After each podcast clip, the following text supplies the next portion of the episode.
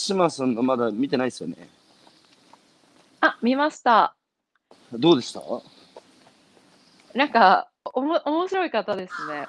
そうなんだ。あの人ね、あの人変わってんだよ。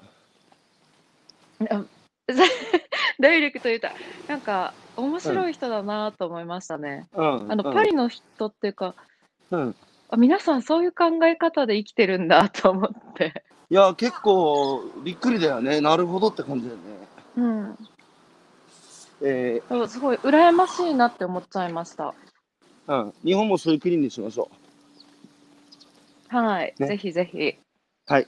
じゃあ改めまして、えーおはようございます。おはようございます。はい。えー、今朝は2021年の、えー、今日は3月29か。大丈夫 ?29? そうです。はい29。3月 ,3 月29あ、日の火曜30、33、あ、30、あ、そう30か。、30。明日で終わりですね、こ今年度も。えー、3月30日の火曜日、今朝のゲストは、はい。えー、日本航空の坂田めぐみさん、萌えと書いてめぐみさんですね。はい。はいをお招きして1時間お話を伺っていきたいと思います。えー、よろしくお願いします。よろしくお願いいたします。はい、えー、お待たせしました。はいはい。えー、実は、あれですよね、僕が、えー、日本航空の、えー、あれですか、あの、ふるさと応援隊、あ、ふるさとアンバサダーか。えー、めぐみさん、今、はいふるさと応援隊でしたっけアンバサダーでしたっけ？アンバサダーです。アンバサダーですよね。えー、ふるさとアンバサダーとふるさと、あ、ふるさとアンバサダーの方は今、えー何人いらっしゃるんですか？今、えっと、い日本全国で約10、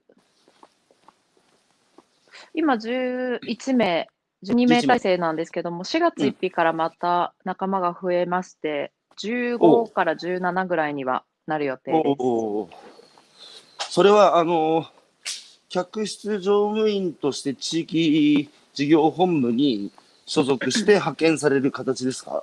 はい。あ、そうですね。そうなんですね。じゃあ、えっと、じゃあ、うん、みんな客室から、はい。うん。あれ、もともと CA さんっていうのは、ほ所属は、なん、なんつうとこなんですか？えっと、客室本部というところであ、そうかそうか。じゃあ、所属してます。も、もととは、はい。うん。じゃあ、客室本部から、えー地域事業本部に、えー移って、えーで、えー自分が応援したい地域に実際に、えー住まれてやるってことですね。はい。はい。はい、そうです。えー多分ね、聞いてる人たちが 何のことやらわからないと思うんですが、その日本航空さんがね、あの赤坂社長が、もともとやっぱりその地域の活性化っていうのに非常に強い関心持ってて、やっぱり日本航空としてね、えー日本国民に、まあ、あの育てられて、えー今、その地方がどんどん元気がなくなってるので、あの JAL としても何かそこに貢献したいって思いで、はい。で、声が止まってるかもしれないです。お、聞こえますか？聞こえない。ちょ、ちょっと、ちょっと、ちょっと待って。なんでだろう。電波。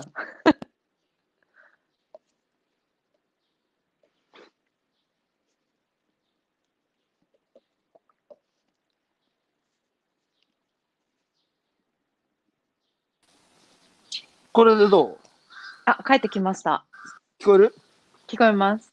あの、はい赤坂のところから、あ、赤坂のところ止まります。やべえな。社社長の名前呼び捨てにしてしまったところで終わったって。えー、あ、みな、皆さんおはようございます。あ、なんか、えー、JAL は古巣、ふるさとアンバサダーの皆さん応援してますという、えー、ささつこさんからの応援の声も届いておりますがあ、りがとうございます。はい。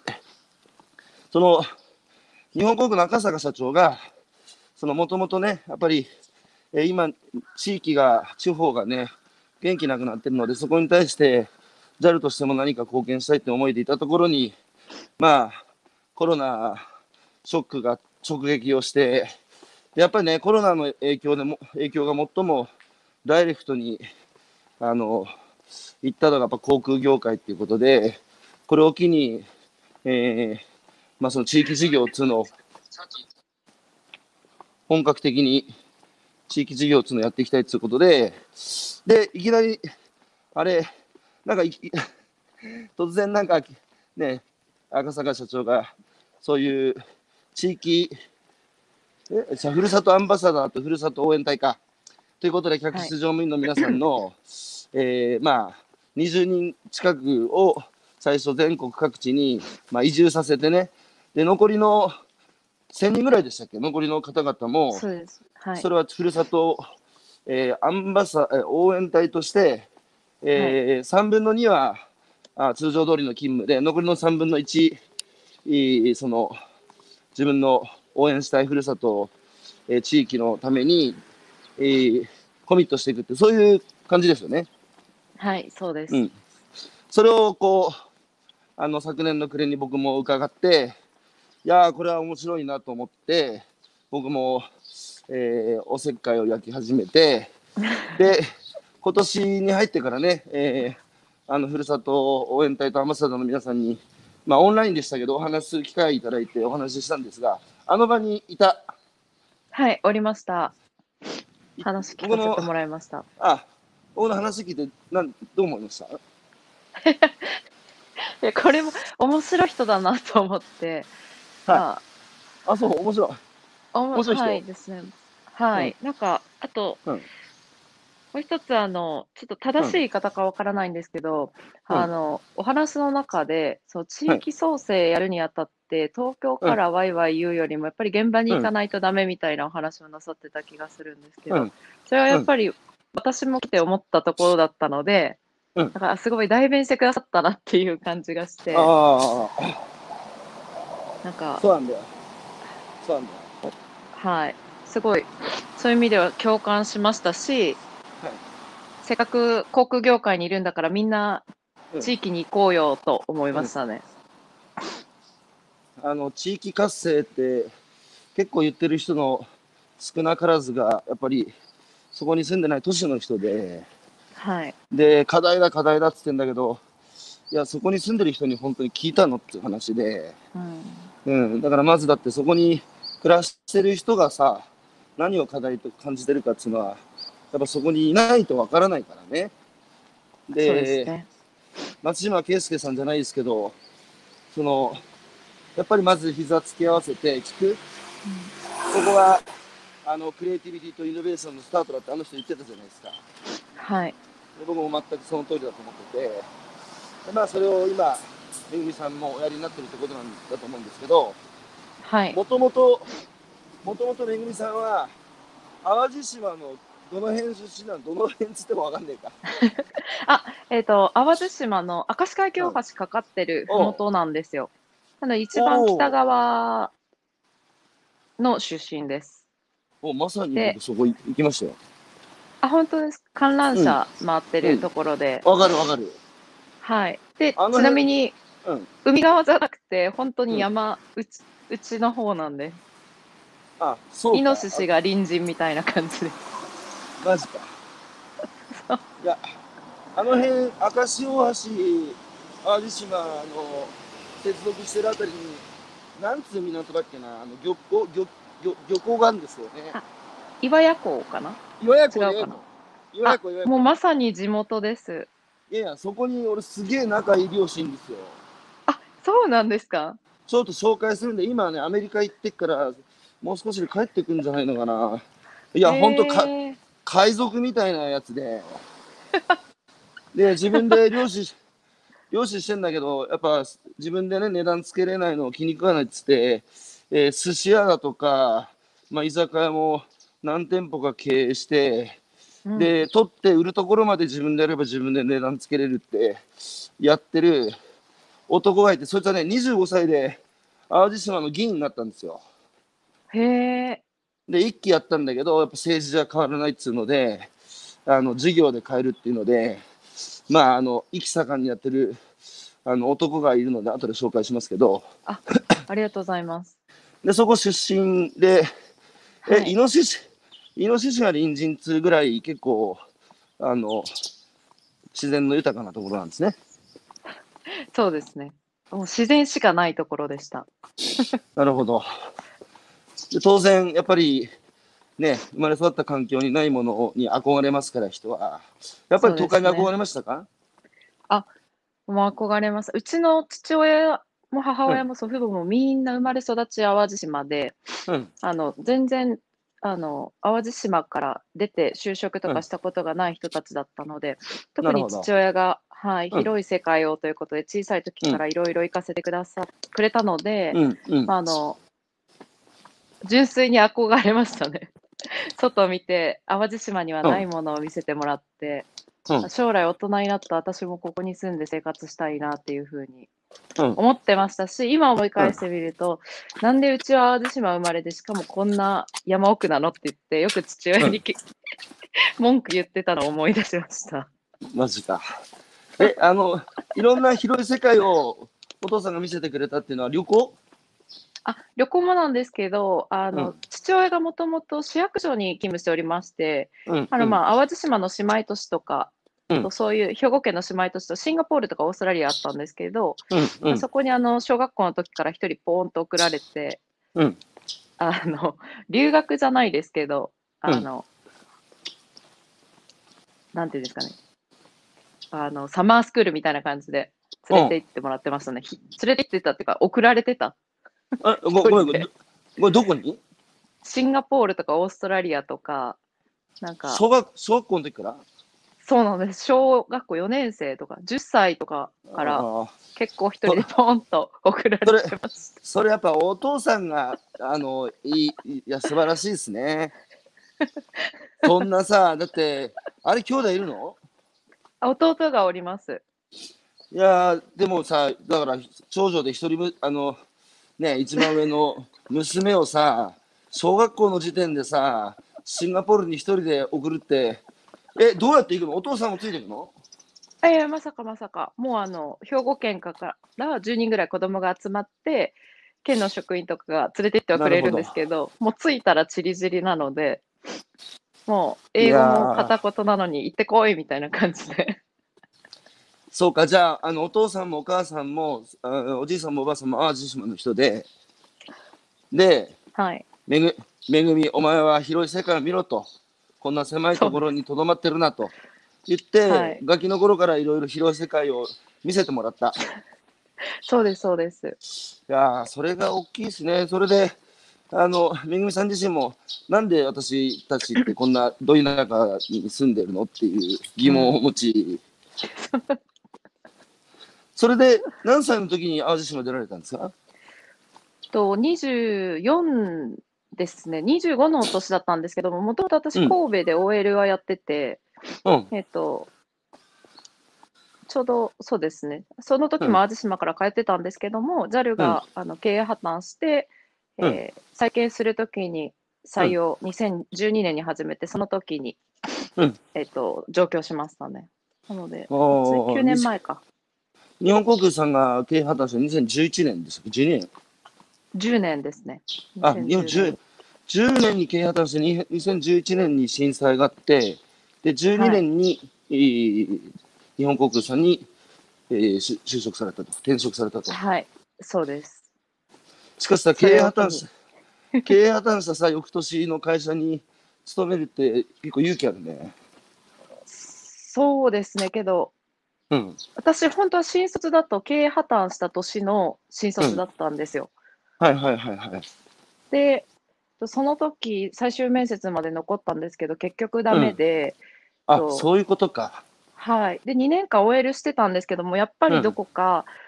あの、日本の翼で日本のおもてなしを、こう、うんサーブしたいっていう思いが捨てきれず、はいはいはい。で、まあ、その頃は純粋なので、経営破綻だからどうとかっていうのを全く考えてなくて、それよりも自分の夢優先で、世界に行きたい、東京行きたいっていう思いで、あの、転職をしました。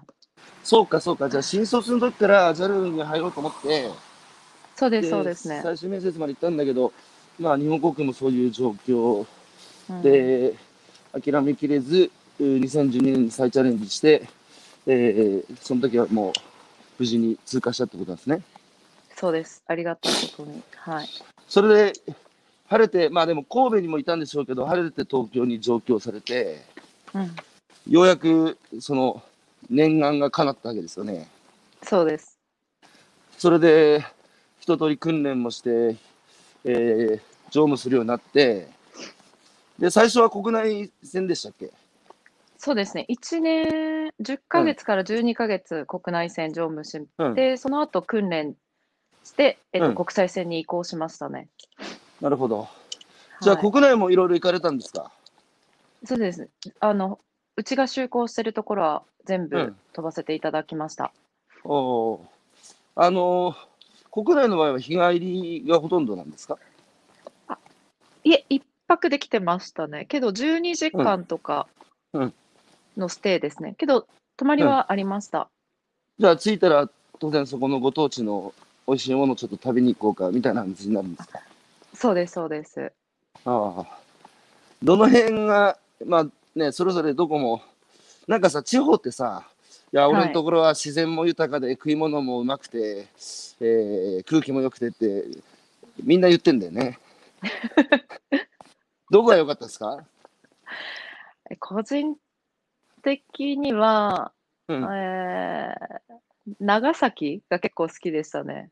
あ、エキゾチックな。そうです。旅行で行ったこともなかったので、なんかもうすべてが目新しい感じですごい楽しかったですね。街歩くも楽しいですし、うん。食べ物美味しいですし、はい。僕もね、47都道府県も3周ぐらいしましたけど、おお、長崎も僕好きなところの一つですね。うん。素敵ですそれね。それで、あの訓練を改めて受けて、今度、えー世界を飛び回ったわけですね。そうですね。はい。何カ国ぐらい回ったんですか？10ぐらいですかね。10、1回かな。都市で言うと明らか10は超えてるんですけども、うん。それぐらいですかね。そうか、一つの国でもいろいろ空港あるからね。はい。それでさ、その、面白いな、なんかこう、本当に、あの、あれ、ご実家は畜産農家だって聞いたんですけど、そうなんです。あの、うん。淡路牛とか、神戸牛とかおー、黒牛っていうんですか、はい。肉牛を育ててますね。しあの生産してるっていうんですか？それ、おじいさんがやってたの？もともとそうですね。あの、うん両親ともに牛飼いで、あ、両親の祖父母、両方ともなんで、もう代々って感じですかね。ずっと農家って言ってました、祖父は。じゃあ、あれか、生まれた時から見てた？あ、もう見てました。てかもうん。う、さっき言ったように、周りに友達がいなかったので、環境的に。うんもう。必然的に遊び相手が牛か犬か鳥かっていう、いや、本当にじゃあ動物に囲まれてし 自然の中で生まれ育ったんですね。そうです、そうです。でもはい今、今思えば、幼少期にね、そういう環境の中で育ったっつうのは、感性をね、磨かれたでしょうから、あの、そうですねよかったですね。はい。いやー、でも面白いな。それで、その、えーう牛や、えー猫や、いろんな動動物たちに囲まれて、友達もいない中で育ち、で、お父さんがこれじゃダメ、あの、あれだって世界、広い世界見ろって、小学生の時から世界に行かされ、でやがて、えー神戸に OL やって、そこから東京来て、日本航空入って、全国各地回って、全世界回った。そうですね。夢か 夢が叶ったじゃないですか。だってそういう生活したかたね。したかったわけでしょ？そうです、そうです。でも、その、はい。どうでした？その、実際に自分が描いていた、ね、えー世界に入ってさ、で、はい。しばらくはだって、た楽し楽しかったというか、充実してたわけでしょ？もうすごい知ってますね。やっぱうりん。最初はまず夢叶ったことが嬉しくて、うん。で次はやっぱりずっと実家暮らしだったので、必然的に門限があったので、はいはないんてい。うんはいはいですかね。。自由な生活を手に入れて、うんでしかもそれが大都会東京でっていうので、もううん。毎日すごい楽しい。めもうん。う見るものすべてが目新しくて、うんうん。知り合う人も淡路島にいないような方だったので。すごい充実してたなうん。とうん。思ったんですけど、まあうんその生活をずっと8年間か、コロナになるまでの8年間、そういうふうな生活をしてた中で、うん。いきなり去年の今頃、毎日暇になってしまった時に、果たして私本来これやりたかったのかなって思ってしまって、なんかすごい楽しい生活ですし、学びがある生活をしたものの、うん。じゃあ空き時間できた時に、うん。ふと、あれ、私今後10年、今後20年、どういう生活するんだろうとか、うん。どうやっていきたいのかなっていう考えるが。考える時間が生まれたので、なるほど。はい大きかったっすね。そう、すごい大きかったです。悩みましたね。なんかやっぱね、コロナでいろんな変化ありましたけど、やっぱりいろんな人の話聞いて、一番皆さん共通して言われるのが、時間ができたって人が多いんですよね。で、やっぱり普段そさう、ですね、はい。ちょっとこう、世話しない日常生活の中で、私の働き方これでいいのかなとか、私の生き方これでいいのかなとか、ちょっと違和感を抱く機会があっても、なかなかその違和感とね、腰を据えて向き合うっていうのは、結構根気のいることだし、結構辛い作業なんですよね。うん、で、幸い、その足を止めることを許してくれない経済社会っていうか、足止めちゃうと、ね、負けちゃうからさ、あークビになっちゃうし、だから足止めさせてくれなかったんですよね、経済社会が。ところが、その経済社会がストップしたので、みんな足止まって、うんその普段の違和感と向き合うことになってしまった。それで何が大事で、何がうん、えー不要かっていう、大体あの頃言われてたのはあれですよね、不要不急の外出控えろっていうことだから、言われてましたね。僕らはね、断捨離だってたん壮大な断捨離を今してるっていう話してたんですけど、まさにめぐみさんも、私のこれからの生き方はこれでいいのだろうかっていう、うん、本当に、まさに断断捨離じゃないけど、見つめ直したわけですね。そうですね、はい。じゃあさ、逆ににコロナが、はい。コロナがなかったらさ、そんな見つめ直す機会なかったってことだよね。そうですね。ただただ考えて行動に移せないどうしようって思ってた時間が続いてたのかなとは思いますね。本当に CA って毎日どこか移動してるので、うん、まさに足止めることがないうん、うん、仕事だと思うので、うん。まあ本当考えて悩んでどうしようで止まってたと思いますね。じゃあぎ、少し疑問には感じてたの？これで私いいんだっけ？みたいな。そうですね。うん。私の一番の理想としては、あの、まあ、CA やる限り絶対、うん。羽田とか成田がベースになるので、はい。まあ、その近辺に住まないといけないっていうのは前提にあって、はい。はい。けど、一番の理想は私はどこに行っても働けるうん。生活を送りたいっていうのがあったので、うん。それを実現するにはどうしたらいいのかなっていうふうには考えてましたね。けど CA はやめたくないし、みたいな。それどういうこと？そこちょっともう少し詳しく教えてください。どこに住んでてもはい。働けるってのはどういうことですか？CA やる限り絶対飛行機の上が仕事場なんですけども、うん。まあ、それだけに限らず、おそらくこれから働き方って、コロナがあってもなくても、うちの会社も CA に対しても変わっていくうんのかなっていうのはなんとなく感じていて、うん。じゃあその選択肢を与えられたときに、東京でしか働けない人材でありたくないなと思っていて、っていうのも元々はいはい。好きなことが山登りとか、そのう海でアクティビティするとか、まあ、基うん。本やっぱり自然の中が大好きなので、うん。はいはいその自分の趣味とかも、うん。えー充実させれる働き方っていうのは多分東京だけに住むんじゃなくて、半分住居が自分が好きな地域とかであれば一番いいのかなっていうのを考えてたので、来たよ来たよ やっぱ自然好きなんですねあもう大好きですね。うんやっぱ自然の中で生まれ育ったから、うん、あのやっぱさ東京に来てみたらさ比較対象まあ神戸もそうですけどはい。田舎にいる時ってさ、やっぱそこは全てだからさ、はい。なんもね、なんもねえとか俺も思ってたけど、でもさ、東京来ると、東京と比較できるからね。そうですね。もちろんももちろんさ、田もちろん田舎になくて東京にあるものたくさんあるけど、逆に東京になくて田舎にあるものにも気づくよね。はい。そうですね。本当にそうですね。まずそのヒ そのヒットが牛でしょうけど。なんかあの、うん淡路島って海苔とか、うんあの味海苔とか、佃煮とかも有名なんですけど、はいはい、あと玉ねぎもうち作ってたんですよ。おお、淡路島といえば玉ねぎ。はい。で、それが私の生活当たり前で、あとお米とかも買ったことなかったんですよ、自分で。はいはいはいはいはいはい。なぜなら作ってるので、目の前で。で、東京に出た時に母親が、これ友達たちにもあげてって言って、お米と玉ねぎとか佃煮送ってくれて、それ、私からしたら当たり前の産物じゃないですか。はいはい。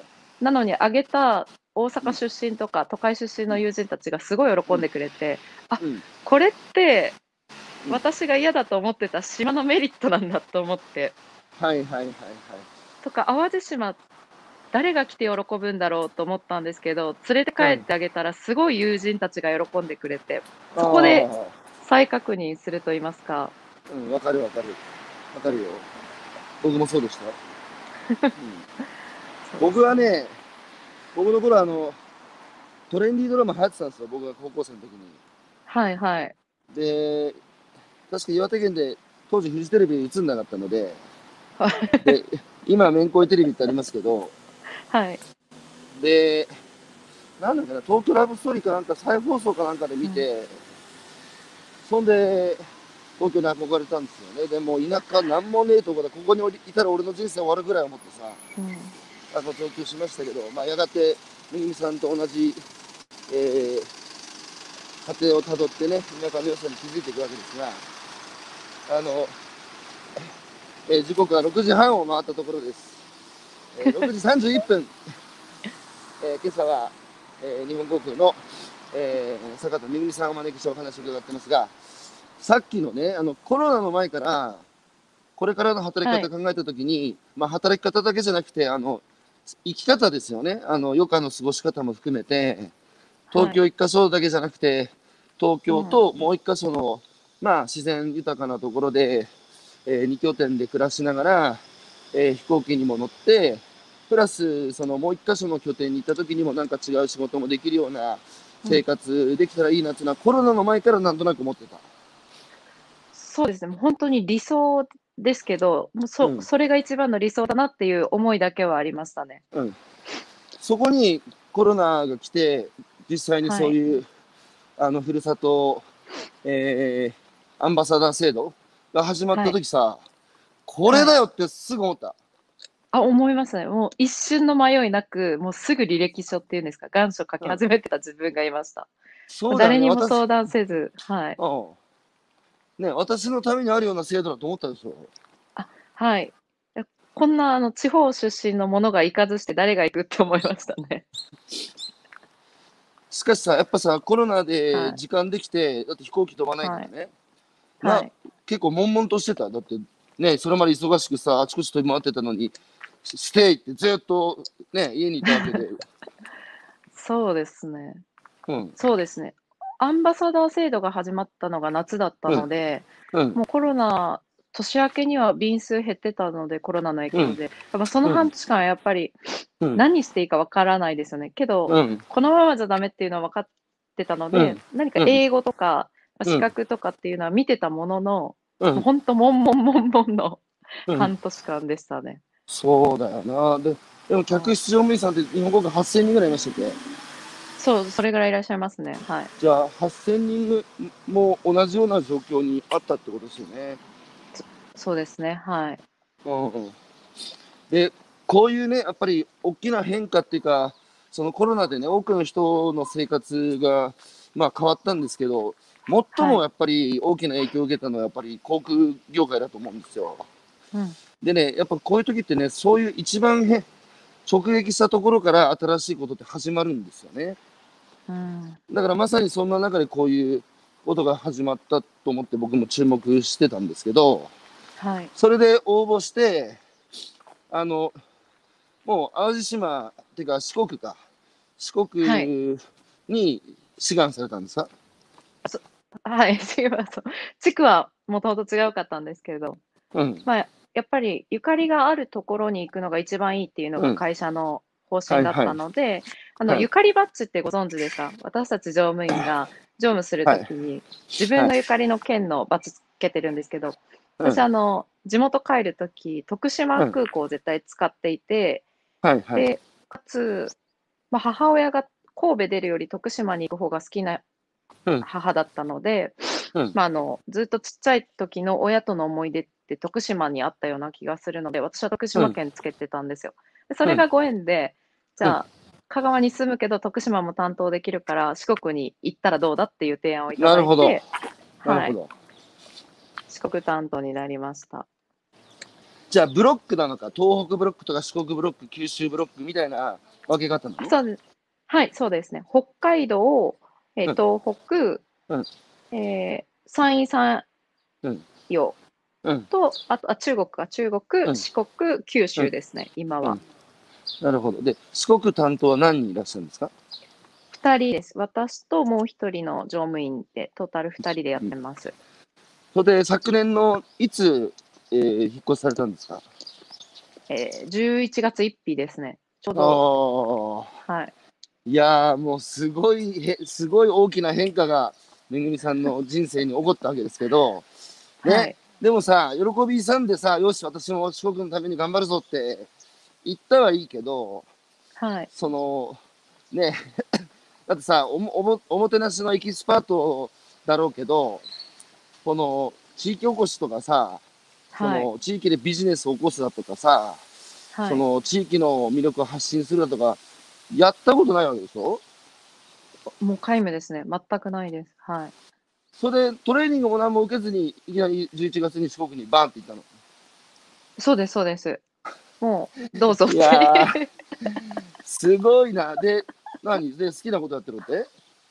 そうですね。一応、あの、地方創生とか地方活性とか、うんそういうお話は講座では聞いてたんですけども、実際その地域に入った後の働き方は本当に自由にさせていただいてて、うんもう最初の1ヶ月、2ヶ月はまずご挨拶から始まって、うん。であとはもう自分が東京で見てた四国の行きたいところとか、まあ、観光名所に限らずですよ。本当にちっちゃい情報とか見て、そこに実際自分の足を運んで、なるほど。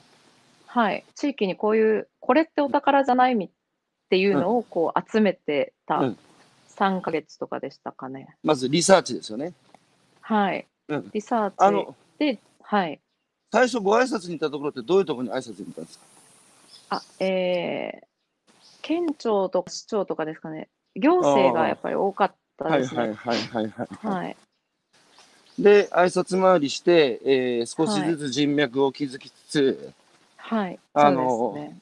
自分の足でも、その、四国の、えー観光資源だけのみならず、四国のなんか、資源を見て回った。そうですね。はい。で、そこから何するんですか、何する、何しろってミッションあるんですか？ミッション？え。っと、私たちのミッションとしては、えっと、もう、事業化っていうところが一番の大きなミッションなんですけど、ただ、その、自分たちの会社だけが潤えばいいっていうわけではなくて、うん。やっぱりあの経営破綻した時に地域の方々に助けていただいたご恩もありますし、うん。まあ私たちの強みって地域とのつながりうん。だと会社強みだと思うので、まあ、そこと手組んでウうんィンウィンに発展していこうっていうところが最終的な目的ですね。目的もいやーさあ、いその、ですね。大企ね、東京の大企業と田舎の地域社会がウうんィンウィンの関係で、事業って美しいし、そうあるべきだと僕も思うんですけど、はい。難易度高いっすよね。高い。しかも、うん。うん。そうですね。なので、そこは最終的な目標であっていいって私は思ってて、正直あの、こんな素人が行って、い。きなりこう、商売させてくださいって言ったところで、うん。もともとやってらした方もいらっしゃる手前、うん。まあ、そこが最終目的であってもいいんですけど、まずはやっぱり地域を知って、うん。地域の人たちと膝つき合わせてお話しして、何を求めてるのかとか、うんまあ自分が培ってきた知見とかアイディアをそこにこう橋渡しでパスして、うん結構ディスカッション重ねるところから始めてもいいのかなというふうに最近はもう思ってますね。いや、全然そっからしかもの始まらないと思いますよ。うん。だけど、やっぱり、地域おこし協力隊もそうだし、はい。そのパッと行ってパッとね、問題なんか解決できるわけがなくて、はい。あるいはパッと行って、パッと新しい事業が、あーうん始まるわけがなくて、はい。やっぱり時間かかりますよね、最初ね。あの、やっぱり地域の人たちとのリレーションどう作るかっていうのは、やっぱり、り、あの、相性もあるでしょうけど、やっぱ時間かけてうん関係性、関係性っていうのは育むものなので、そこは焦っちゃいけないと思うんですけど、あの、吉本興業が、はい。やっぱあそこも、なんだっけ、有名な、いつも名前覚えれねえんだよな。あの、70代の有名な会会長がいるらしくて、まあ、大崎さん。その、えあ、大崎さん。うんはい。そうそうそう。大崎さんが、はい。やっぱものすごい、その、テレビで儲かってね。うんだけど、地方巡業してる時に地方の衰退を目の当たりにして、うんやっぱその地域のために何かしたいっていうので、10年前から47都道府県住みます芸人ってやっぱやってんですよ。はい。はい。やってましたね。はい。で、こうまさに日本航空さんがやろうとしてることに先んじてね、やってきてて、で、でこの前その担当者が僕の共感資本社会を生きるって本読んで、それこそ共感して会いたいっつって大阪から来てくれたんですよ。うーん。で、やっぱりね、その、まあ少し成果出てるとこもあるけども、はい。あの、なかなか簡単じゃねえって話してて、うん。こう、まさに地域にどう入り込むかとかね、あの、あとお笑いの力を地域を元気にするためにどう使うかとか、いろいろこう悩まれてたので、まあでも本当、なんだろう。僕はあの、今、日本航空さんがやろうとしてる一つの大きなね、だって10年間あの人たちも積み重ねてきた、あの、うん知見とか失敗も含めてあるので、はい。そこね、ぜひおつなぎしたいなと思ってるんですけど、はい。うん、その、いわばさ、やろうとしてる方、事業を起こすってことは、あれですよね、地域の資源を発信して、それに付加価値つけて、はい。えー買ってもらう、あるいは来てもらうとか、そそういう感じなんですか？そそれも一つですし、うん。まあ、それだけじゃなくて、やっぱりその地域に住んでもらう人、地域に魅力を感じて住んでもらう人口を増やすっていうところも一つ、私たちが請け負ってる任務ですね。いやー、重い任務ですね。そうなんです。だ多分それって情報の発信の仕方とか、うんまあ、すごい難しいんですけど、多分そこが一番、お金を落としてくださるのは一番いいんですけど、やっぱり人口が減っていくと、うんそのいいものも発信できなくなってしまうので、やっぱりある程度の人数には移住じゃないですけど、まあ、そのそれさに住むって、はい、いや、わかる。あの、人がいないっていうのが最大の問題だからね。はい、で、人がいないところに仕事は生まれないので、とにかく人なんですよ。僕も、あの、よくわかるんですが、やっぱでもね、これまで地方創生の、あの、政府の掛け声のもと、もはい、ういろんな自治体や、あるいは企業やいろんな人たちが寄ってたがってね、はい、この移住促進っていうのをやってきたんですけど、うんこう、やっぱひ非常に難しいわけですよ。うん。はい、で、僕はだからこそね、みんなの話聞いてると、移住、いきなり東京のじ生活リセットして地方に移住するのはハードル高いけど、はい、時々行くんだったらできるっていう人は結構やっぱいるんですよね。うん、だからまさに、めぐみさんがコロナの前から思い描いていた生き方ですよ。うん、東京ともう一箇所の地方の2拠点を行ったり来たりね、あの、する生活なら、環境が整えばやってみたいなっていう人は、うん。結構ボリュームとして僕はいると思ってて、うん、で、観光はさ、一回行って終わりだから、その、一過性のものだし、で、移住はハードル高いからね、その間のか、かんいわゆる関係人口をどううん。やっぱり生み出していくのかっていうことにうん。フォーカスしたらいいと思ってるんですけど関係人口もこう視野に入ってる。射程に入ってる。あ、そうです、そうです、そうです。まさにじゃあ,、そういう。ま、じゃあまさにめぐみさんを増やしていくプロジェクトですか、ね そうですね。おこがましいですけど、そうですね。私みたいなのが増えてくれれば、地域に人が来るのかなっていうふうには思いますね。うん、いやでもねこれ一番説得力だって私やってるからって言えるじゃないですか。あ、そう、そうです。確かにそうですね。だから僕ね思うんですよ、はい。その JAL さんの今回のふるさとアンバサダー制度って新しい。ライフスタイルの提案だと思うんですよ社会に対するね、うーん。うん、私たちももうややってるからって。だからいろんな形でねそれぞれのプロフェッショナルな知見を生かして東京でも働きながらなおかつ、えー自然の豊かなところで、まあ、地方でもうその知見を生かしながら別の仕事にも関わってね生きるっつう背中をめぐみさんたちが見せるっていう。はい。い。や本当本当ね素晴らしいと思う。説得力がだって自分たちやってるからっていうそうですね。そうしかもあれですね。やっぱり幸せ度か、幸福度高まった気がします。って言ったらなんかすごいメンタルっぽいですけど、ああ、そこ聞きたい。うん。あの。冒頭言ったように、やっぱり東京とか都会に憧れて、うんうんある程度満たされたなとは思うんですけど、それと同時になんとなく、あれ、本来の私ってこんなんだっけって思う時があって、っていうのも、大阪じ、うん。関西時代の友人とかに、はい。レイ、そんなんだっけ？ってよく言われてる時があって、うん。多分それって東京行って失ったって言ったらあれですけど、なんか本来の野生味あふれる私じゃなくなってたのかなとか、天真爛漫さとか、あそういうところがなくなって、うん、物だけ豊かになって、はいはい。めぐみもなんか、垢抜けちゃったね、みたいな。そうですね。まあうん、そうですね。な本来の良さがなくなってたのかな、知らず知らずのうちになるほどっ。て思ってて、で、うん香川来てまだ半年未満ですけど、うんそうやって自分が好きな山登ったりとか、うん。まあ、静かな街で夜過ごしたりとか、うん。海に朝散歩行ったりとかってするのす生活になってからすごいあ幸せだな、あこういうのって幸せなんだっていうふうに思うようになった気がします。幸せって何ですかね？なんか、えーほっとする？幸うん。せ心が乱れない？もうフラットな状況だけで幸せ。なんていうんですかね。忙しさがないっていうんですかああ、心、心をなくすって書いて忙しいだからね。あ そうそうそうそれがなくなりましたね。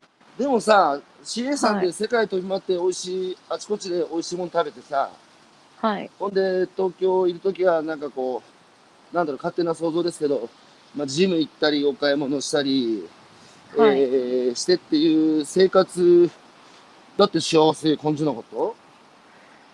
幸せ、あ、幸せ感じ、いや、義務でやってたような気もしますね。ね、どういうこと？今。今思えば。今思えば、うん。なんかお洋服買って綺麗に着飾ることに満足しようとしてたのかなって思います。だから私、香川来て服一着も買ってないんですけど、ん。それでも自分が持てる範囲のもので着て出かけて、それで、うん。あ、楽しかったなとか、今日の自分これでよかったなって思えるようになった気がしますね。いやー、まさに樽を知るですね。あ、まさにそうですね。樽を知った。今までそれができてなかったなって思いましたね。なんかすごい、いやー、なんかやっぱ、めぐみさん、やっぱヒントだわ。いや、要は、なんつうかこう、地方行くっつうと、地方に移住するとかっていうと、あの、なんだろうな、なんか変なうがった見方で見られるつうか、ななんていうかな、その、まあ、例えばね、幸せとかっつっても、その、なんか、メンタルの話で情緒的で、エモーショナルで、えーあのっていううがった見方があるじゃないですか世の中って。はいはい。わかる気がします。だけどうん、その世界は今だってねグローバルトップイシューですよウェルビーイングっつうのは。うん。うん、でヨーロッパの企業ももはやウェルビーイング歌わないねそこを保証しない環境の会社なんつうのはもう選ばれないしヨーロッパっつうのはね超党派で党を超えてね党の壁を越えて10年以上前からウェルビーイングの議論を真剣に議会でやってるんですよ。うんだけど、僕も日本のね昔田舎で議員やってましたけどこの幸福の話を議場でしたら笑われちゃってさみんなから。えな、何そんな牧歌的な話してんだっつうから、いやいやいや、うん牧歌的っつうか、俺ら幸せになるために生きてんじゃねえの？みたいな。ーで、僕もね、やっぱね、いろんな講演する機会あるから、今まで幸せについて、家族とか、あの会社の同僚とか友達と議論したことがある人、手挙げてくださいって聞くじゃん。うん。そうするとね、1割も上げないんですよ。へえだから議論する機会ないっつうか、だ議論してないんだなと思って、議論してしたことあった？めぐみさん。幸せってなんだと思うとか。ほら、こうやって笑っちゃうんですよ、俺ら。そうです。でも、うん私、比較的そっち寄りと言いますか、あ、うんこれでよかったのかなとか、うん私今幸せ感じてたかなとか、笑ってるかなって考える方なので、うん。それを友達にパッて言うことはありましたけど、じゃあそこで真剣な話になるかっていうと、ならなかった気はしますね。うん。いやーでもすげえいい話聞いてるんですけど、そうなんですよね、その、うん。まあでもさ、逆に、地方にね、じゃあもう東京の暮らし閉じて、完全はい。に地方に移住して、そこで、はい。なんかそこに仕事見つけて、飛行機も乗らずにね、生きていくっていうことは、やっぱハードル高くなる。そうですね。勇気はいるかなって思います。っていうのも、やっぱり JAL での CA としての仕事は好きなので、うんなんかそこを捨ててって言われると、ちょっと悩むかなとは思うんですけど、これからあと1年とかもう少し住む上で、そのうん完璧なる永住っていうのは、なきにしもあらずの選択肢なのかなっていうふうには思ってます。なるほど。はい。そうまあだからおね試し、いきなり移住じゃなくて、この関係人口って、まずお試しで両方暮らしてみてっていう感じだもんね。うんそうですね。でもでもさ、この二地域居住っていうか、都市と地方を同時並行でその生きる伏線的な人生っていうんですかね。はい。今までは、母ちゃん、もう引退したから田舎に行って、これから土でもいじるかって、その第二の人生として捉えられてきたじゃないですか。そうですだけどね。、だけど僕はね、現役世代こそ、はい。その、都市と地方を同時並行でね、うん生き、生きるように、だどっちか選べっつうのが酷でさ、どっちもさ、いいとこと悪いとこあるじゃん。あります、あります。で、それがこう、その今世の中の多くの人が求めているような気がしていて、うん。気がしていてっつうか、やっぱそういう声たくさん触れてきましたよね。その時にやっぱ CA さんっていうか、この飛行機って全国各地飛んでんだから、羽だからね。はい。そういう暮らしを実践しやすいですよね。そう、そうですね。まさにそうですね。そう だからできてるんだろうな、この、あの、東京と地域の生活っていうのは思います。いや、だからやっぱりその、もちろんさ、地域に入って今ね、いろいろ悪戦苦闘しながら、やっぱその地域の魅力を伝えてね、で、お金を落としてもらう、ああるいはその人に来てもらって、その時々来てもらうだとか、あわよくば移住してもらうっていうミッションに挑みながらも、はい。やっぱね、一番の意味は、めぐみさん自身が笑顔になってね、その、都市と地方の両方の拠点に身を置きながら、はい。あの、生きてる姿っつうか、うんそれ自体がもうもはや、ね、私見てよっていうことだからね。ありがとうございます。いや、こういう人が増えればいいんですよ。うんだから僕、都市住民が、あの、複数拠点にね、住民税を分散納税できる社会っていいなと思ってるんですけど、それ良くないですか？もういいと思います。最高ですね。そうでしょう。そう。そうですね。やっぱ選択肢って多い方がいいなって思いました。東京だけの生活だけしかダメとか、うん地域しかダメじゃなくて、うん。それぞれいい年あるんだから、そこを全はいはい部両取りしたいってお思っちゃいますね、私の性格的には。いや、だからでもねやっぱりそそれでいいんですよ。それでいいんですよ。あの、いいとこ取りね。いいとこ取り。だからね、都市と地方どっちで生き悪いところ。に目つぶるっていう意味じゃないですけど、うん、うん、うん。はい。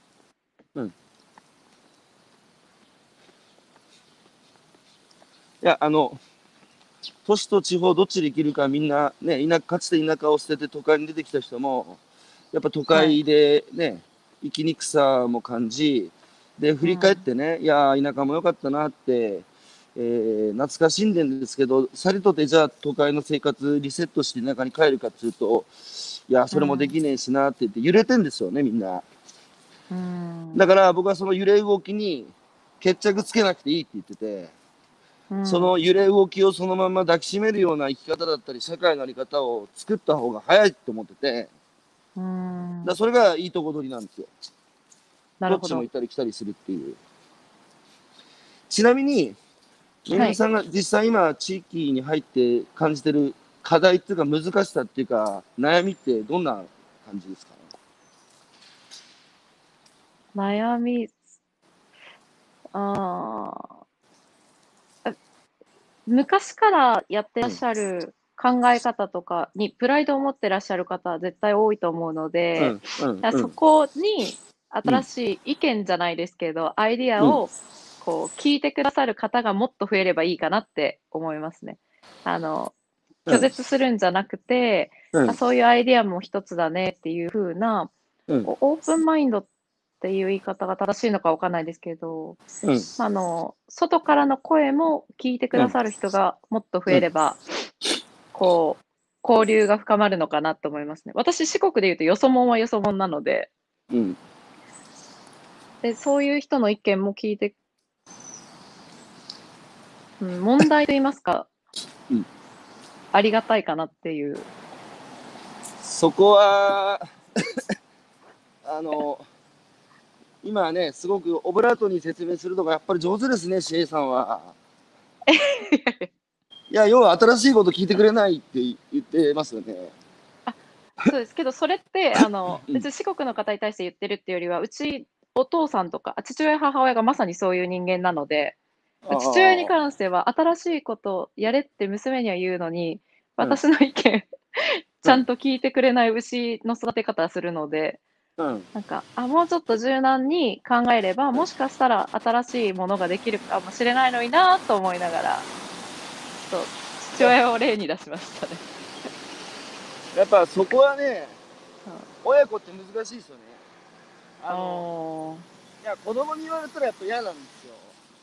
おだけ ど。だけどね子供と同じぐらいの年代の血がつ,、はい血がつながってない若い人に言われるとはい。ちょっと少し耳傾ける気になるかもしれないです。親子は難しいですやっぱり。ああ、なるほど。うん。なんかやっぱいつまでもやっぱ子供に否定されたくないんですよね自分を。やっぱ嫌じゃないですか。そうですね。なかなか昔のあればそう今今はねやっぱ変わってきたのでそのうん親子の関係も一人一人の個人自立した個人としてね親も子供から学ぶ、えーもちろん子供も親から学ぶっていううん。うん感じに少し変わってきたから僕らのうん。時代はねそれもありなんですけど昔のあの時代の親に子供から学べって言ってもあと 子供の言うことも聞けっつうのは多分無理だあー。難しいですね。なるほど。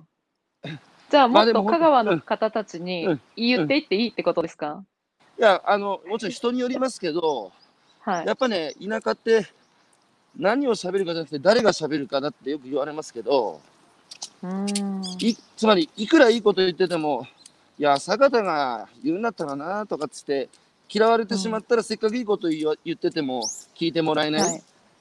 はい。だけども、だけどまず好かれてさ、人間性。いやめぐみちゃんが言うんだったらまず聞いてみるかっていう人間に なるっていうのが、僕がやっぱ岩手で選挙を始めて議員目指した時に最初に言われたアドバイスはそれでしたね。うん。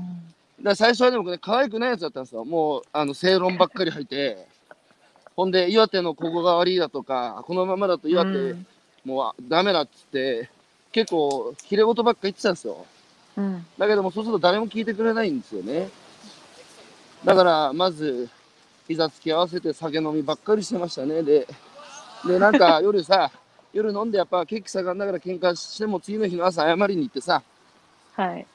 そうすると可愛げのあるやつだなって、で教えてくださいっつうとさ悪い気しないからね、あの上の人たちは。うんはいで。そういう中でリレーションをこう作りながらまあじゃあひろゆきが言うなら聞いてやるかみたいな感じにうんやっぱ時間かけてなってったのでだからめぐみさんもとにかくね地域に入っていろんな人との関係性を育みながらはい。うんあのいろんな人がいますからねちゃんと田舎の人でもやっぱり外の声に耳傾ける人もいますし、うんはい。まあでもまだだって何ヶ月ですか？まだ5ヶ月が終わり、終わろうとしてるところです。まだまだ。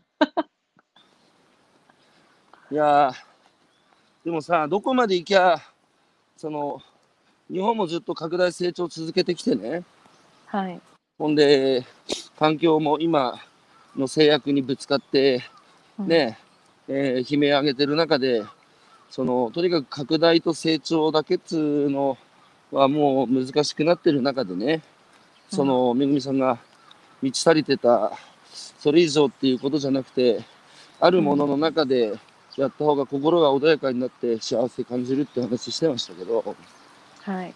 うん、それを、やっぱり、その、そういう、まあ、定常化社会なんて言いますけど、うん。そそこに行くしか僕もないと思ってるんですけど、でもね、定常化社会っつうと、これもまた進歩のない社会だとか、うなんかもう、そのそうじゃない意見も出てくるんですけど、はい。だけど僕は本当に皆さんがおやりになってることを、ね、ししかもその、あの、日本航空として赤坂社長がこれから地域事業をやっていくんだっていう、うん本腰入れていくっていうのは、ね、やっぱ日本航空さんが言ってるっていうところが非常に、ね、またメッセージ性もあるし、えーうんぜひ応援していきたい、応援していきたいっていうのをちょっと上から目線で 一緒にやっていきたいと思ってました。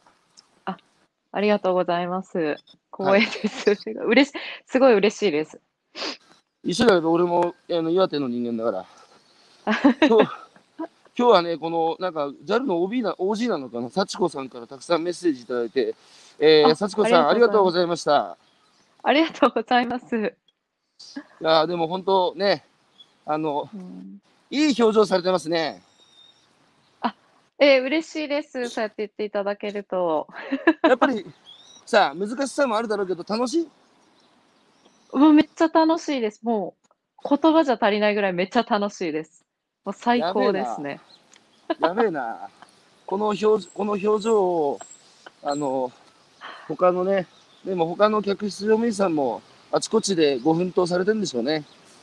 もう多分同じ気持ちだと思いますね。私の一緒にやっている子もすごい楽しいって言ってます。毎日楽しいって言ってますね。みんなでさ、あの、なんだ、はいフィードバックをそれぞれさ、その、はいまあ失敗例だとか、あと、よく、良かったこととかを共有する場っていうのは時々あったりするんですか？そうですね。週1アンバサダーミーティングっていうのがあるので、まあ、事例紹介はしますね。あとは、あの、オフィシャルに載せれないことは自分たちで集まって、うん業務時間外で、うんこういうことあって、ここ気をつけようねとかっていう振り返りをやってます。おうそれ全国のアンバサダーが集まるんですか？そうです、そうです。まあ、あもう時間集まれる子たちだけでやってますね。それは大事ですね。はい。そうそちなみに今日はあの、ううん、今日はどんな一日をお過ごしになるんですか、今日は、えー午前中はお休みいただいてるので、うん、うんちょ。っとお散歩に行こうかなって思っていて、はい。散歩はいいですよ。はい僕も、散歩してますけど。